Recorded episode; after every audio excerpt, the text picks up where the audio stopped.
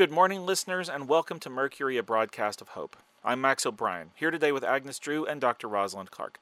It's day 1181 since we came back on the air, and today, a little bit of purpose for your old crew here.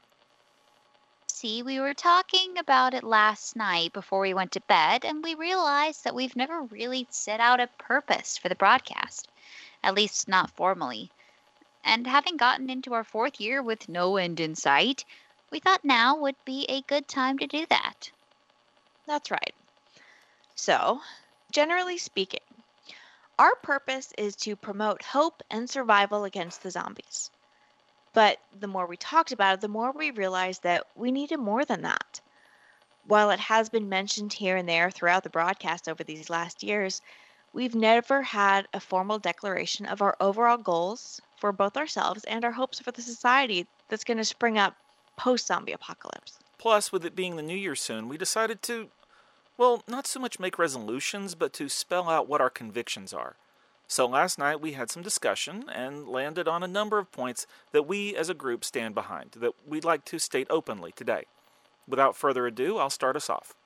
Mercury, a broadcast of hope, is dedicated to provide hope, knowledge, and where possible, physical resources to anyone who needs them. To tell the stories of those we meet and help everyone understand that we're all living a shared experience to help everyone understand that their story is just as valuable and valid as anyone else's, and to share perspectives that will all help us to see the inherent humanity in everyone we meet, regardless of personal background. We will emphasize the truth, putting science before superstition, while also allowing space for the importance of faith in a person's life, if they choose to have that faith for themselves. But we'll also be recognizing the value of forward thinking and use of the imagination, in addition to making sure to keep humor in the spotlight from time to time. We will give tips and tricks and knowledge that will help you feed both your body and your soul through art and poetry and writing and whatever else moves you. We will not judge your art harshly unless it harms another person or group. We will strive to give context to every situation to better the chances of understanding. And above all, we will acknowledge when we are wrong and when our views need to be changed or adjusted. We hope that these ideals can be applied to the emerging world as it slowly, painfully recovers from the zombie crisis with an overall hope for understanding. We don't pretend that everyone is going to like everyone else, and we acknowledge that just as it's difficult to have hope without despair, it's also difficult to have true equality and true freedom. The opinion of the Mercury team is that the idea of complete and absolute freedom for anyone to do anything they want at any time is not only impossible, but dangerous. It is important to know where to draw that line, but the line must be drawn to prevent tyranny. If anyone out there has any thoughts or feelings on the points we've laid out in this manifesto, we heartily encourage you to let us know so we can start a dialogue.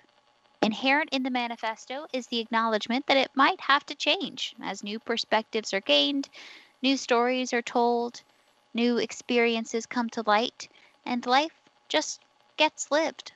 Life is nothing if it's not change, and that means it's necessary to examine your mindset, your opinions, and your behaviors from time to time in order to make sure you're staying true to yourself and what you really believe. That's right. Nobody knows everything. Nobody has heard everybody's story. You might think you have a certain way of thinking about something, and then you find out someone else's story. Then you have to decide if you're going to let that change the way you think or if you were thinking before still jives with your own values. It's absolutely necessary to continually do that if you want to remain a compassionate human being. And we are assuming you're compassionate and want to stay that way. Being a cruel person has always sounded exhausting to me. Lifting someone up can be hard, but it's easier than grinding them down because no matter which way you do it, you still have to live with yourself afterwards. And isn't that easier to do knowing you helped someone? So, anyway, that's it, listeners. Is it the most organized document there ever was? Uh, probably not, but it's ours, and we actually did write it down the Mercury Manifesto. We hope you like it.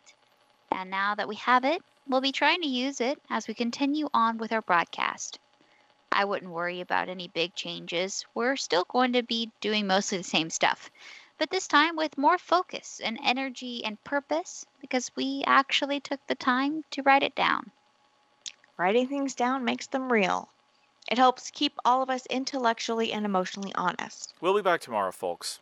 Until then, this has been Max O'Brien, Dr. Rosalind Clark, and Agnes Drew for Mercury, a broadcast of hope. Take care of each other.